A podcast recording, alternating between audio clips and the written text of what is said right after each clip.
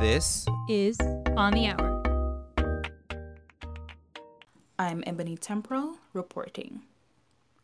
Provincial and federal politicians look to buyouts for those impacted by the recent floods in Ottawa, but there are a few things they want to address before making a decision. Governments say it may not be the best choice for residents to rebuild in flood prone areas considering the rising costs to cover natural disasters. Quebec's Premier Francois Legault says he will commit up to $200,000 to relocate to better land. This is the second time in two years the Ottawa River bursts its banks.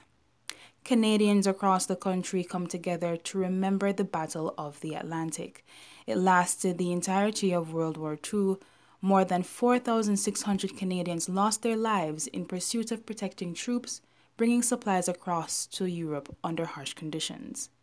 Brunei is extending its prohibition of the death penalty for gay sex amidst global backlash. This came after Brunei's legislation based on Sharia law ordering death by stoning for anyone practicing acts like sodomy. Celebrities such as George Clooney and Elton John have brought attention to this. Clooney even encouraged those traveling to the Southeast Asian country to boycott top hotels in protest of the anti LGBTQ laws. Brunei first implemented such laws in 2014. 41 people were killed in a crash at Moscow airport.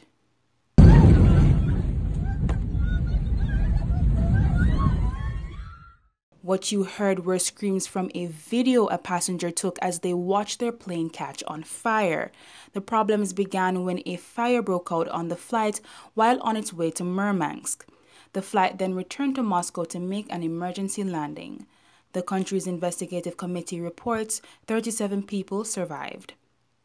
That wraps up today's report. Make sure to follow our Twitter on the hour 2, Instagram at OTH underscore news, and check out our website on thehourtoronto.com.